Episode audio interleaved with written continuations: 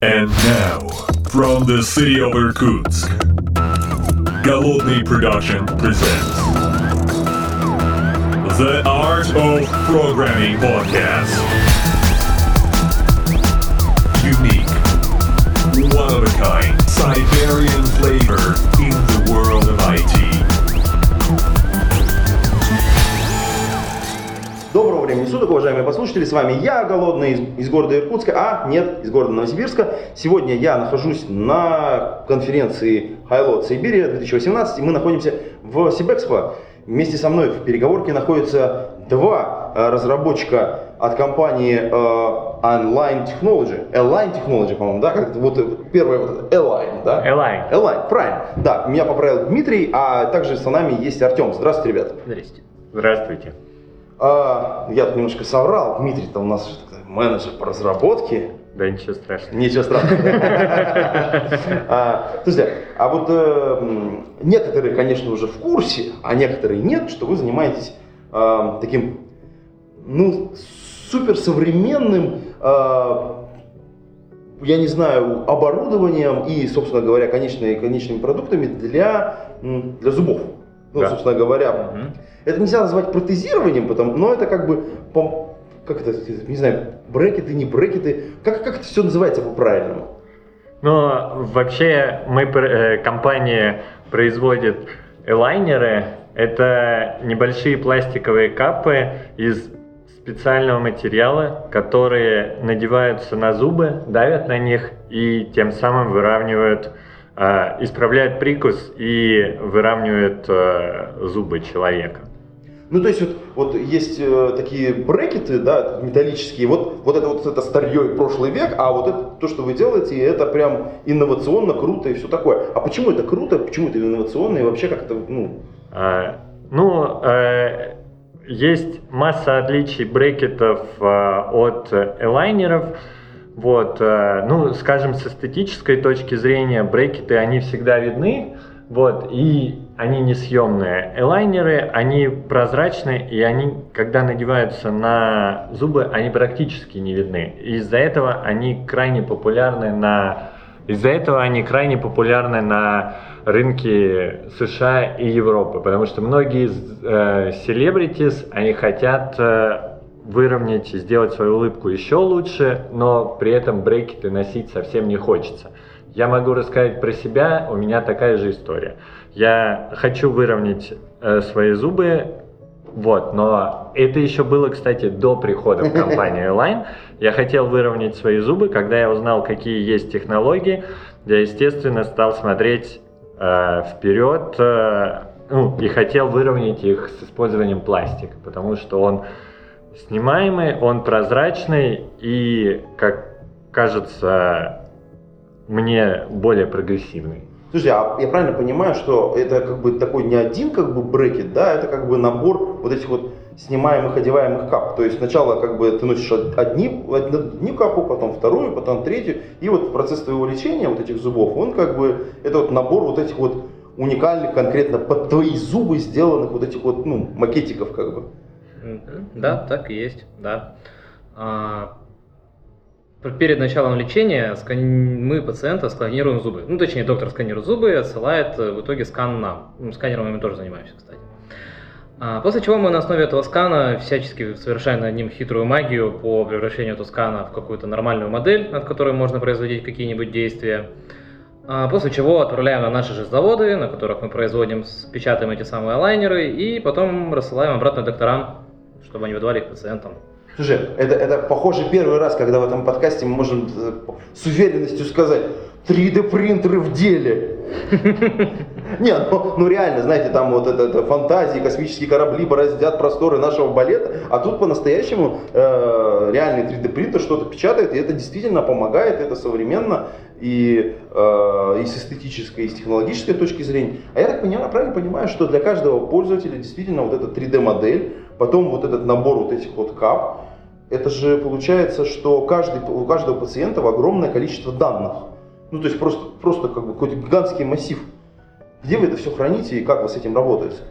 Ну, э, Все данные хранятся у нас а, а, в облаке, э, именно 3D данные. вот, в специально разработанном нами формате. Э, Эти, э, ну, доступ к этим данным очень серьезно защищен, потому что мы работаем по всем э, европейским и американским законам о защите персональных данных. Ну, а европейские законы, они намного жестче, поэтому там даже для наших внутренних исследований, когда мы получаем эти данные, они у нас полностью анонимизированы, и мы, то есть, видим только модель, но там ничего не можем сказать условно о пациенте. Мы не знаем, кто это. Ну, Вот. получается, это не просто даже как бы, это, это обезличенный набор данных, который у вас хранится в своем собственном формате, в облаке Да. и на каждого пациента. А сколько сейчас вообще пациентов вот прошло вот, а, вот, эту- вот, эту, вот, эту процедуру? Больше 5 миллионов уже на данный момент. Это один из 5 наших... миллионов. Да, 5 миллионов, да. Огонь. А, то есть за сколько времени? То есть тоже вот интересный Мгм. момент. Ну, компания вообще существует с э, 97 года еще, то есть уже 20 лет нам исполнилось, скоро будет 21. Но такой большой объем кейсов, он начал появляться вот уже в последние годы. Напомни мне, когда у нас там был первый миллион? А, ну, первый миллион сложно сказать, но я могу сказать, что последние два года у нас примерно скорость миллион кейсов в год. То есть скорость очень сильно возрастает. Очень быстро возросла, да? Да. Получается, ну, соответственно, увеличилась сложность хранения, обработки, вот этого всего. Да. А получается, это в день сколько вот сейчас приблизительно? Э, Сейчас э, э, в день около 5, от 5 до 10 тысяч кейсов обрабатывается. То есть Вот. это, соответственно, имеется, это имеется в виду 5-10 тысяч клиентов, для которых печатаются вот эти вот штуки, да? Да, там не все первичные клиенты, то есть некоторые э, клиенты, они там повторные, ну, Мгм. повторные в плане там лечение длинное, что-то поменялось, и доктор хочет э, Перегенерить. и- перегенерить, да. То есть вот это 5000 пользователей всего, но при этом э, участие из них э, кейсов больше, чем один. То Мгм. есть как бы Понятно, ага. Слушайте, а получается, ну, то есть 5-10 тысяч э, клиентов в день, это, соответственно, какой-то завод, все это печатает. э, Как вообще технологически выглядит процесс печати? Что это такое? А, Там у нас есть, э, собственно, вообще как мы работаем? Мы работаем вот с 3D-моделью, да, и у нас, как уже Артем сказал, э, есть э, изначально 3D-модель единая, потом она у нас сегментируется на зубы, мы выделяем каждый зуб на модели, понимаем, где десна. Дальше мы из, по этой модели с существующими зубами делаем модель пре- и прекрасного, э, как бы называем ее финальную позицию, то есть выровненную позицию, и затем все это бьем на стадии. Э, на стадии как бы минимальные движения, которые возможны. И вот именно эти стадии мы и печатаем.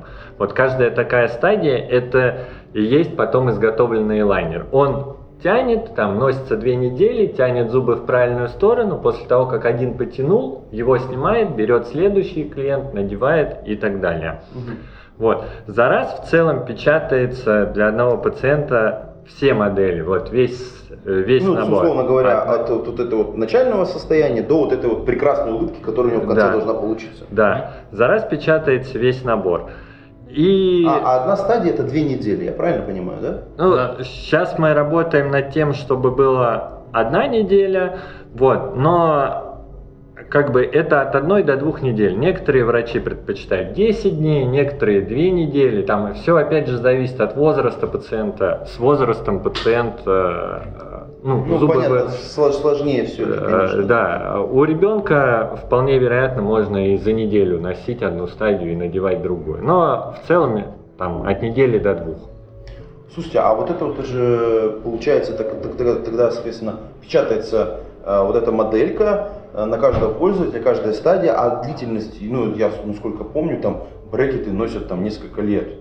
Там. Да. То есть получается, это вот эта как коробка с этими получается, или, или нет? Да, это так и есть. Э, Обычное лечение занимает там, ну, а, есть простые случаи, там до 20 стадий, Есть э, средние, это там 40 стадий. Вот в среднем у нас, кажется, лечение, оно примерно около 40 стадий. То есть, если посмотреть, это вот как раз год-полтора. Вот.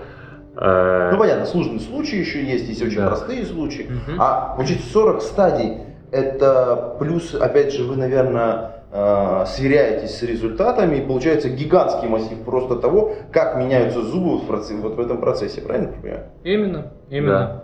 А ну, раз такой большой объем данных вы у себя храните, вы наверняка на этом как-то, ну, немножечко спекулируете, ну, в смысле, э, искусственный интеллект, все дела, машин ленинг. Да, у нас активно это используется. Мы сейчас стараемся всеми силами впихнуть машинное обучение везде, куда можем. Но я бы это сказал так, что э, мы видим очень много возможностей, опять же, исходя из того количества данных, которые есть у нас. На- э, например, э, да, у нас есть огромная база данных э, случаев различных, различных клинических условий. Мы понимаем, э, то есть э, мы понимаем, что хотят доктора на основе этого. Мы пытаемся понять. А, То есть э, и пытаемся предложить доктору наиболее устраивающую его финальную позицию. То есть и мы берем начальную позицию, обучаемся э, на предыдущих кейсах, как было построено финальное э, лечение, и, собственно говоря, пытаемся э, построить новое финальное лечение, используя машинное обучение. Ну, такая предподготовка, условно говоря, вы доктору говорите, смотрите, вот так вот будет хорошо, он такой, «М, ну вроде ок, и, и- или немножко может еще подвигать. Да, он всегда может подвигать. Мы, э, естественно, у доктора есть э, большое количество удобных тулов для того, чтобы подвинуть зубы. Но наша цель сделать так, чтобы он двигался. понизить, условно говоря, порог э, работы и сложности. И всё Да. такое. Слушайте, а вот вообще должна быть достаточно сложная интеграция вот этого софта а, от начальной стадии, когда мы фотографируем условно зубы, ну или там сканер, сканер применяется, да, до вот той финальной стадии, когда, собственно говоря, уже все напечатано. Э, Как, сколько софта, какой он бывает у вас, как он, насколько плотно он интегрирован? Но у нас э, первое есть сканер. Э, сканер там не только софтверная разработка, но и хардверная. Вот э, там э, в принципе на сканере что может доктор сделать? Он может просканировать, получить модель и может э, спрогнози- там же эта модель может быть разбита на зубы и спрогнозирован финальный результат. То есть, что примерно получит пациент конце лечения. У нас э, есть основной наш, э, основная наша CAD-система, в которой специальные люди, техники сетапят, э, ну, делают сетап кейсов, моделируют лечение. Вот. Они обучены работать с этой системой, у них есть протокол, и эта система очень сложна там, с точки зрения клинических правил и э, да, она сложна с точки зрения клинических правил. А Есть кто вот эти вот клинические правила, кто их, кто их э, создает? Это же должен быть ну, какой-то ну, какой комитет, может быть, э, высококвалифицированных специалистов. Да, так и есть. У нас есть э, доктора, которые э, как бы задают, так скажем, бизнес-требования, э, ну, в форме бизнес-требований говорят, что вот э, здесь надо сделать так, здесь так, а дальше мы эти бизнес-требования перекладываем э, Ну, в, понятно, уже в таске, так сказать. в таски и делаем, э, ну, и закладываем логику в нашем программном обеспечении. Слушайте, а вообще сколько людей работает в компании? То есть Line Technology, я так понимаю, это все-таки как бы такая, ну, международная компания. Да, это международная и очень большая компания, работает порядка 10 тысяч человек. Вообще она очень известна в мире. Вот. э, А R&D непосредственно занимается 500 человек. И большинство, большинство то есть самый главной R&D офис находится в России, и в нем порядка 300 э, человек, и мы продолжаем активно расти. О, круто. Слушайте, а в Новосибирске, я так понимаю, тоже же небольшой офис есть, да? Да. В Новосибирске есть офис, и он... Напали и покусали Новосибирск. Напали на Новосибирск немножко. Нет, мы не то, что напали и покусали, а наоборот дос- э, помогли достойным людям найти хорошую работу. А Как, ты как будто готовился к этому вопросу. Окей, окей. А вот э, весь этот софт, он, наверное, написан на чем-то низкоуровневом или, или, или я ошибаюсь? Ну, основная часть написана на C++, но при этом активно используется множество других языков программирования, потому что у нас мало того, что есть наши внутренние вещи, на, которых, на основе которых мы планируем лечение, нам же еще нужно как-то взаимодействовать с доктором, взаимодействовать в том числе и с пациентами, поэтому можно сказать, что у нас почти полный набор всех возможных языков программирования. Java, Java есть, Ruby on Rails точно есть, JavaScript разработчики тоже присутствуют. Да, у нас, например, э, есть система, через которую доктор просматривает кейсы, как раз имеет возможность двигать зубы, там, оценивать и говорить, что мне все нравится или поменяйте что-то. И вот сейчас мы движемся в сторону веб-интерфейса, чтобы, ну, э, чтобы это было максимально удобно там для доктора. Для, э, для этого мы э, э, используем JavaScript, э, вот, э, и там очень большой и интерес, э, ну, очень много возможностей, потому что мы работаем в JavaScript, опять же, с 3D. э, Ну вот это прям очень интересно, слушайте.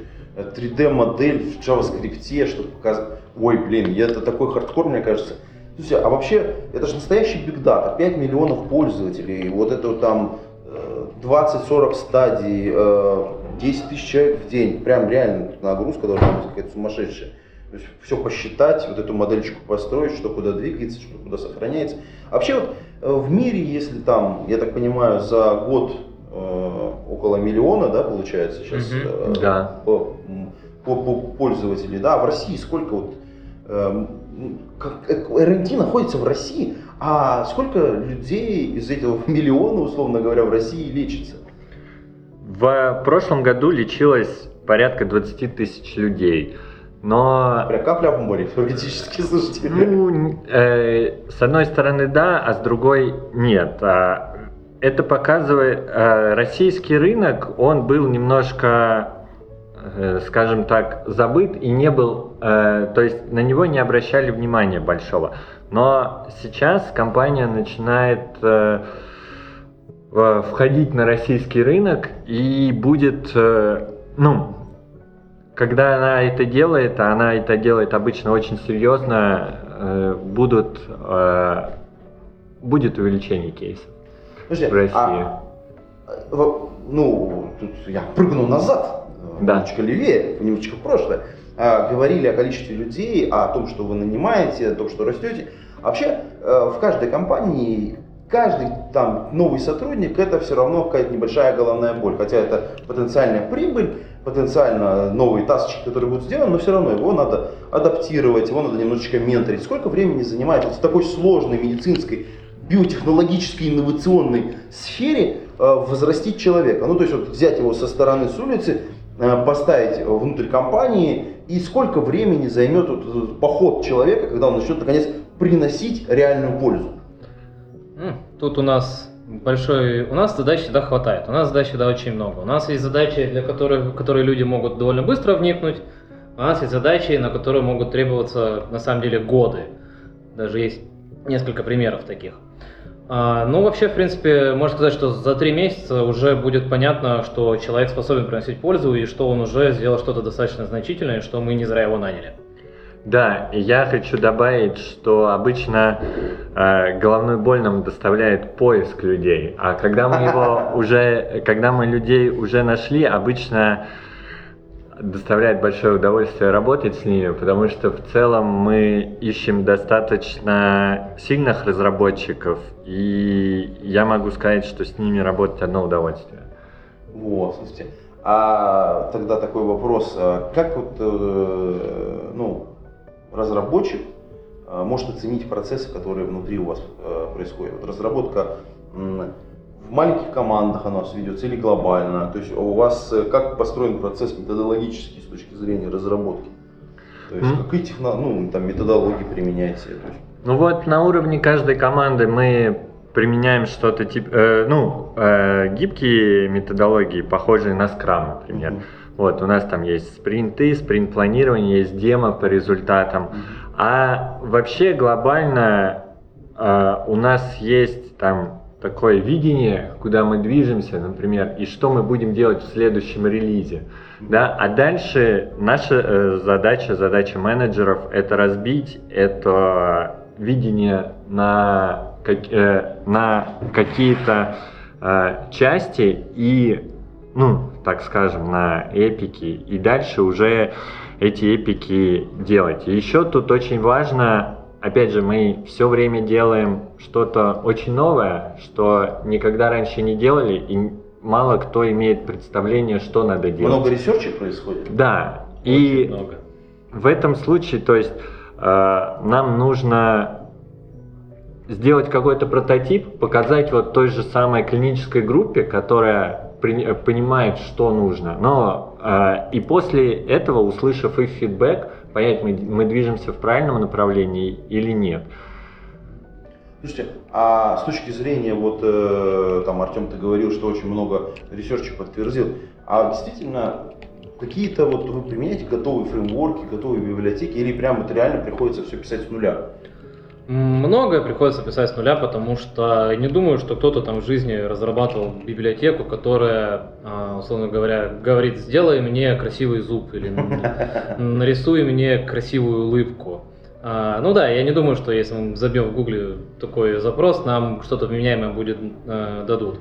А в тех местах, где это возможно, где существует уже что-то готовое, мы стараемся всеми силами использовать э, софт, равно как и открытый, так и проприетарный. Мы не особенно скупимся на используемые технологии. Всяч- всякий раз, когда можем, мы их используем. Да, я, например, могу добавить, что вот в машинном обучении, конечно, там очень э, большое количество Богатый фрейм- инструментарий. Да, богатый инструментарий, мы его используем. TensorFlow, э, вот, есть библиотеки там для определения точек на лице. Мы, например, у нас есть задачи, Ну связанные... вот про красивую улыбку, вот, э, я так понимаю, это как бы без этого сложно сделать, нужно ж как-то, как, как, как там мимика изменится, вот вообще-то. Да, у нас есть задача, связанная с тем, чтобы отобразить результат э, лечения на фотографии и совместить 3D-модель, ну, проекцию 3D-модели с фотографией. И э, там мы стараемся использовать как, много, э, как можно э, больше готовых компонент для обработки изображения, которые мы можем использовать. Вот. Если мы уже не можем, мы используем что-то свое, пишем. Иногда нам не хватает точности, потому что, например, там точность детектора губ э, нам нужна Ну, гораздо уже надо что-то там придумывать. Да. Слушайте, ну это безумно интересно, а я так понимаю, новые вакансии, все дела, и блин, ну это реально, это будущее, в которое мы идем. Но вот на этой вот оптимистичной ноте мы будем заканчивать выпуск этого подкаста. А, нет, не будем заканчивать. Я должен поблагодарить патронов, которые поддерживают на, на меня э, на выпуск этого и других подкастов. А именно, Федор Русак, Сторожук Богдан, Сергей Петров, Сергей Киселев, Сергей Винярский, Яков, Павел Ситников, Евгений Неверов, Ника Буру, Дмитрий Долженко, Павел Дробушевич, Григорий Пивовар, Василий Галкин, Евгений Власов, Константин Коврижных, Лагуновский Иван, Сергей Жук, Александр Кирюшин, Нейкист, B7W, Лео Капанин, Алексей Нестеренко и Никита Ложников. Спасибо вам, ребят, большое. А вы, уважаемые послушатели, можете стать патронами. Всего лишь пойдите по ссылочке э, в шоу-нотах patreon.com slash голодные и задонатите немножко денег. На этом действительно все. Пейте кофе, пишите Java. До скорой встречи. Пока-пока. Пока. До свидания.